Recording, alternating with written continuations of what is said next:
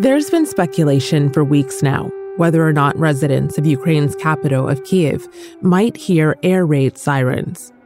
On Thursday, February 24th, that prediction finally came to pass. After months of an increased military buildup along the Russian Ukrainian border, Russian President Vladimir Putin launched what he called a special military operation by land, air, and sea. Soon after, explosions were heard around the country, including the capital. Russian troops are outside the city. US President Joe Biden announced even more sanctions meant to isolate Russia from the global economy. And people are waiting to see what's next. Today, we're bringing you one woman's view from Kiev. I'm Malika Bilal, and this is The Take.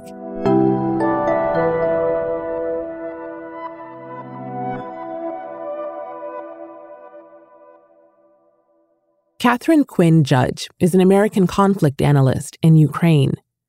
Normally, she researches the humanitarian socioeconomic impact of the conflict in Donbass and tries to identify paths towards de escalation and peace. But when we called her on Thursday, after Russian President Vladimir Putin declared his invasion into Ukraine, we ended up also talking about Kiev, where she's lived on and off since 2017.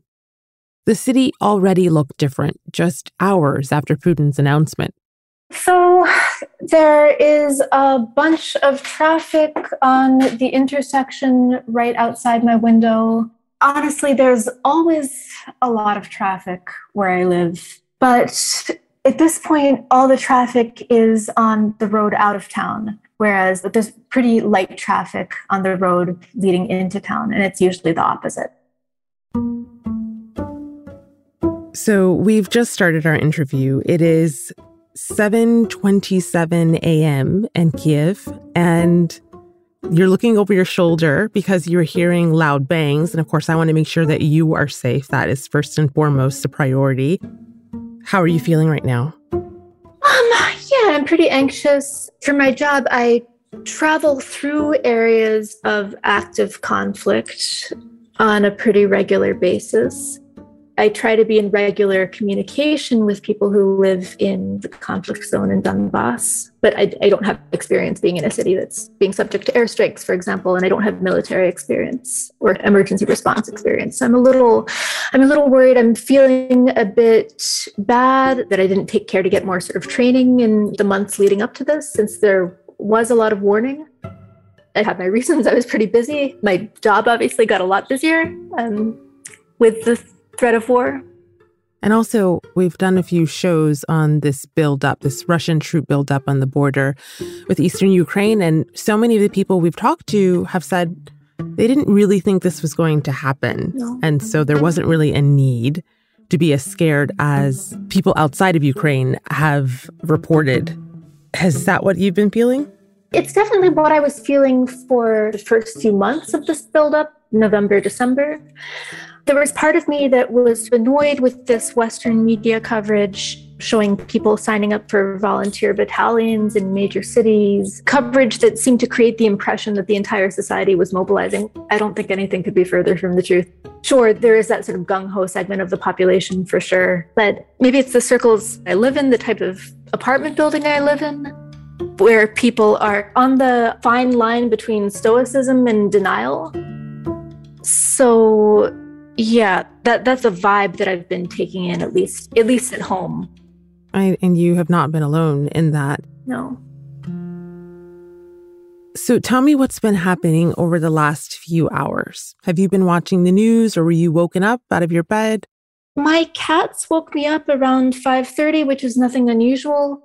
I guess I, I felt that there were some rumblings that were different from the standard noise that I get outside of my window, given that I'm on a very busy intersection. So then I looked at my phone. I saw a message from my dad, who's in France, saying, Write to me as soon as you can. And then a bunch of telegram messages about attacks on Kharkov and Odessa and Kherson, another southern Ukrainian region. And then notices that there were strikes in Kiev as well. So, just a few hours before we began talking, the foreign minister of Ukraine tweeted Putin has just launched a full scale invasion of Ukraine. Peaceful Ukrainian cities are under strikes. This is a war of aggression. Ukraine will defend itself and will win. The world can and must stop Putin. The time to act is now. And I think that's what alerted a lot of the people outside of Ukraine to what was happening. But talk to me about what it's like to hear the sound of potential airstrikes or potential shelling. So far, thankfully, it's been pretty sporadic. There isn't a sense of the world falling in on us yet. I mean, hopefully, there won't be it's sort of been sort of like hearing distant thunder. I mean, at one point the sky seemed to light up, but it was clear that whatever it was some distance away. I got up, I talked to my parents, who actually themselves have pretty extensive experience in war zones. And they just told me you still have a chance, go to the grocery store and just get some basics. So I did that. I got not a whole ton of food, but I got probably 10 times more than I would usually get at the grocery store. And so in the grocery store, people were just sort of acting like they always do, as they would at the grocery store at five in the morning, exhausted and impatient and wanting to get out. And then I went to the ATM, and there were some teenagers lining up to take out money. And a few times the ground sort of rumbled. We heard booms. And there'd be a sharp intake of breath and we'd look at each other and then smile and keep going. Are you hearing from your neighbors and other friends and people in Kiev about what they're doing? Just now, when I went down to the grocery store, um, I saw our concierge or the, our door attendant, and then another neighbor who's like a fixture in our building, like a busybody type. I said to them, "Do you know? Is there any information about about evacuation procedures. Do you have a plan? And they just looked at me like I was stupid, honestly, and just said, like, check the internet for the nearest bomb shelter. And then one of the neighbors just said, What am I going to do? I have eight cats. You wouldn't believe how many people here are saying that they can't go anywhere because of their cats. It's a really common reason for staying hunkered down as opposed to coming up with an escape plan. As Russia was preparing to invade, Ukrainian President Volodymyr Zelensky released a video to people in Ukraine, encouraging them to do just that hunker down, stay at home, and not panic. We are working. The army is working. The whole security and defense sector is working. I will be in constant contact with you. So will the National Security and Defense Council of Ukraine and the Cabinet of Ministers of Ukraine, too. I will talk to you soon. Don't panic. We are strong. We are ready for everything. We will win over anyone because we are Ukraine. Glory to Ukraine. What does that statement make you feel as someone who is living in Kiev? Coming from Zelensky at this point, it feels like too little too late. And this is me speaking as, as you know, both an analyst and just a regular resident, someone who didn't want to see this happen. Katharine told me about a comment she saw online from a journalist in Ukraine it suggested that Putin would break himself by invading Ukraine. Maybe it would come at a huge cost to Ukrainians, but Putin wouldn't survive either. I don't get the sense that people necessarily believe that the country is going to rise up and emerge victorious. But I do think that people recognize that the sort of madness that's led to this situation isn't sustainable and that its days have to be numbered, basically. Around the time that Katharine was speaking to me from Kiev, my colleague Dorsa Jabbari was headed into work in Moscow, and the view from there looked quite different. So this morning, as I was called into the office when we heard of the announcement from Vladimir Putin, I made my way through the hotel where I'm staying and I asked the security guards, they were the first people I asked at about 7 a.m. local time. I said, Did you hear the news that the Russians have sent in troops to Ukraine? And they thought I was kidding. They didn't actually believe me. So then when I got into the taxi on my way to the bureau, I also asked my taxi driver and he thought I was joking with him. He thought I was pulling his leg. That is the initial reaction, I could say, from ordinary Russians here in Moscow after they heard the news. I think there's still very much a sense of shock. Also, now, having seen the pictures uh, and the events unfold over the past few hours, and these attacks continue from multiple areas into Ukraine, it's clear that there is this is a much larger um, attack than initially thought, and what President Putin had said that they would only send troops into Donbass. I decided to conduct a special military operation. It aims to protect people who have been bullied and subjected to genocide by the Kiev regime for eight years. For that, we will strive for the demilitarization and denazification of Ukraine and will bring justice to those who committed multiple bloody crimes against civilians, including Russian citizens. I think most people here are hoping that it will end quickly and there will be some kind of a swift resolution because the, the idea of a prolonged military engagement in Europe with Russian forces means there would be a lot of body bags coming back to this country, and that's something nobody wants to see here. In his announcement, Putin also left a warning Anyone who tried to hinder Russia, he said, would face consequences that you have never faced in your history. I asked Katharine how she thought the rest of the world should interpret that. A few months ago, I might have said, let's not rush to any rash interpretations. He's trying to scare people. He wants engagement, but let's not exaggerate and act like he's threatening a nuclear strike or something.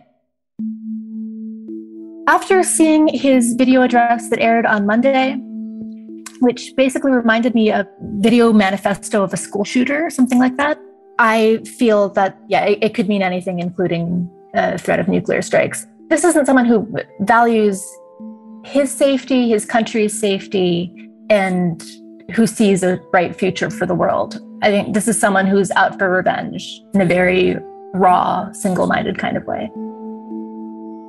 The whole world is speculating on this, but what do you see as his motivation?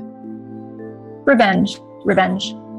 I think that some of the complaints that he puts forth about the West having ignored Russia's security concerns, the West basically having taken every opportunity to belittle, dismiss, and squeeze Russia I think that some of these complaints are very sincere.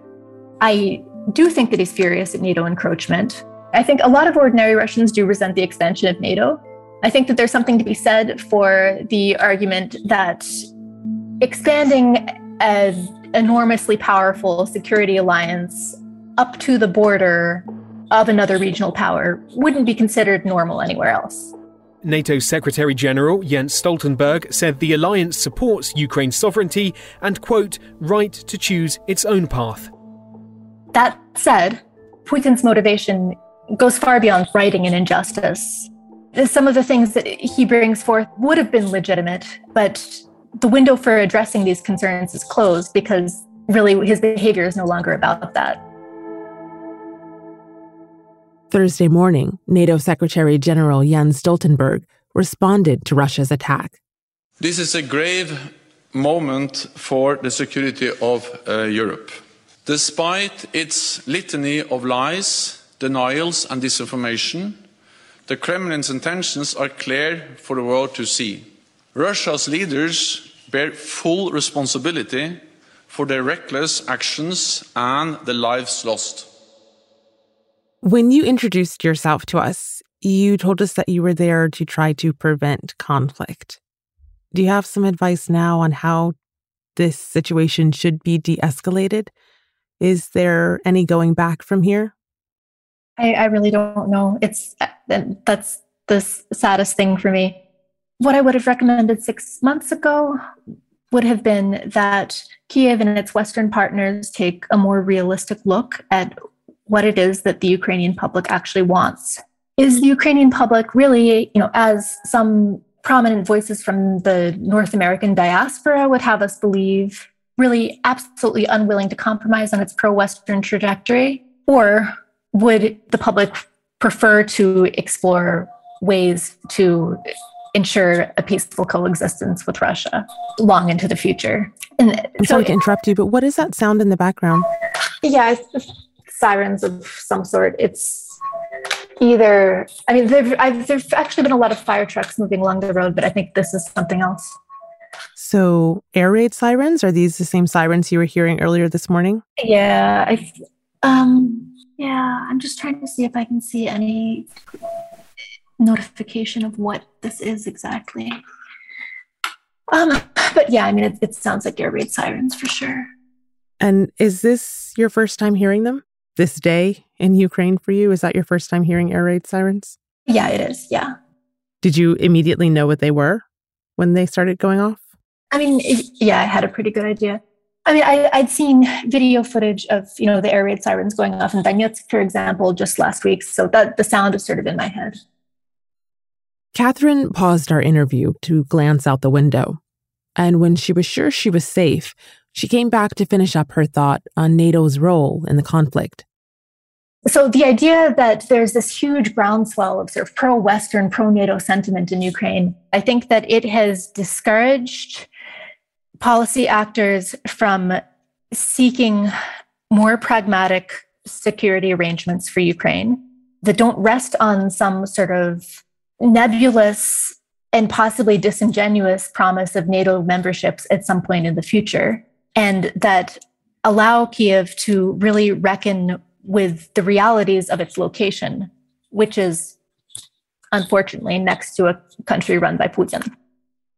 In a speech on Thursday afternoon, President Biden announced a new set of sanctions and said that Putin and Russia must bear the consequences of the war.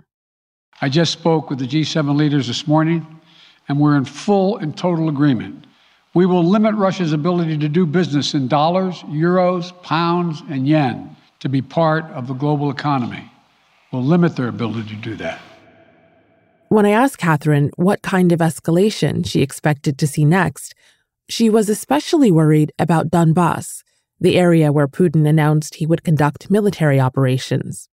I mean, I expect that there will be nasty escalation in those areas and that these civilians in Donbass who've lived with war for so many years are now going to suddenly find their situation getting a lot worse or turning into something much more reminiscent of 2014 and 2015. And as far as the rest of Ukraine, I would expect to see continued airstrikes on major military targets in, in major cities, including Kiev. Do you have a place that you can go if there are air raids or if you feel unsafe? Yeah, I mean, there's a bomb shelter around the corner. I would, again, I would really rather not go there until I really had to, because obviously I'd lose any connection with the outside world if I went there. I'll also say that I went to check out this bomb shelter a few weeks ago, and I really, I just, I couldn't see how to get in it wasn't marked at all. It just there's just this sense of just yeah that there has been no planning really for all of this. Yeah, and and these are Soviet era bomb shelters. Yeah, from the Cold War. Yeah, yeah, yeah. No, and the bomb shelters themselves. I mean, I think once once we can get into them, there will be very good bomb shelters. So. Mm-hmm, mm-hmm. Great. If no one knows how to get in, that's a problem. I mean, there's also uh, there's always the metro, of course. We have this lovely Soviet metro system here. In Soviet metros were built in part to serve as bomb shelters. Yeah, I can always go there, but that, that's about a 15 minute walk and sort of through exposed territory. So it's hard to see the circumstances under which I'd feel so unsafe that I had to go to a bomb shelter, yet be willing to walk 15 minutes across an exposed area. That was on Thursday morning. Later in the day, Katharine told our team that she did go to the bomb shelter with her cats. The UN reports that 100,000 people in Ukraine have fled their homes. Events are moving too fast for us to give you a specific death toll. At the time of this recording, Ukrainian officials said dozens of people have been killed in the invasion's first hours. While Katharine might live in Kiev now, she grew up mostly in Moscow. She says that despite the fact that Putin has tried to neutralize Ukrainian independence movements throughout history, she's had this idea instilled in her that there was nothing but love between Ukrainians and Russians. And that's a particular point of pain for her right now. I had hoped, I guess, that the organic family ties, economic ties, historical ties between the countries would serve as a barrier against anything like this happening. And yeah, so I mean, the fact that it hasn't sort of seems like the end of the world.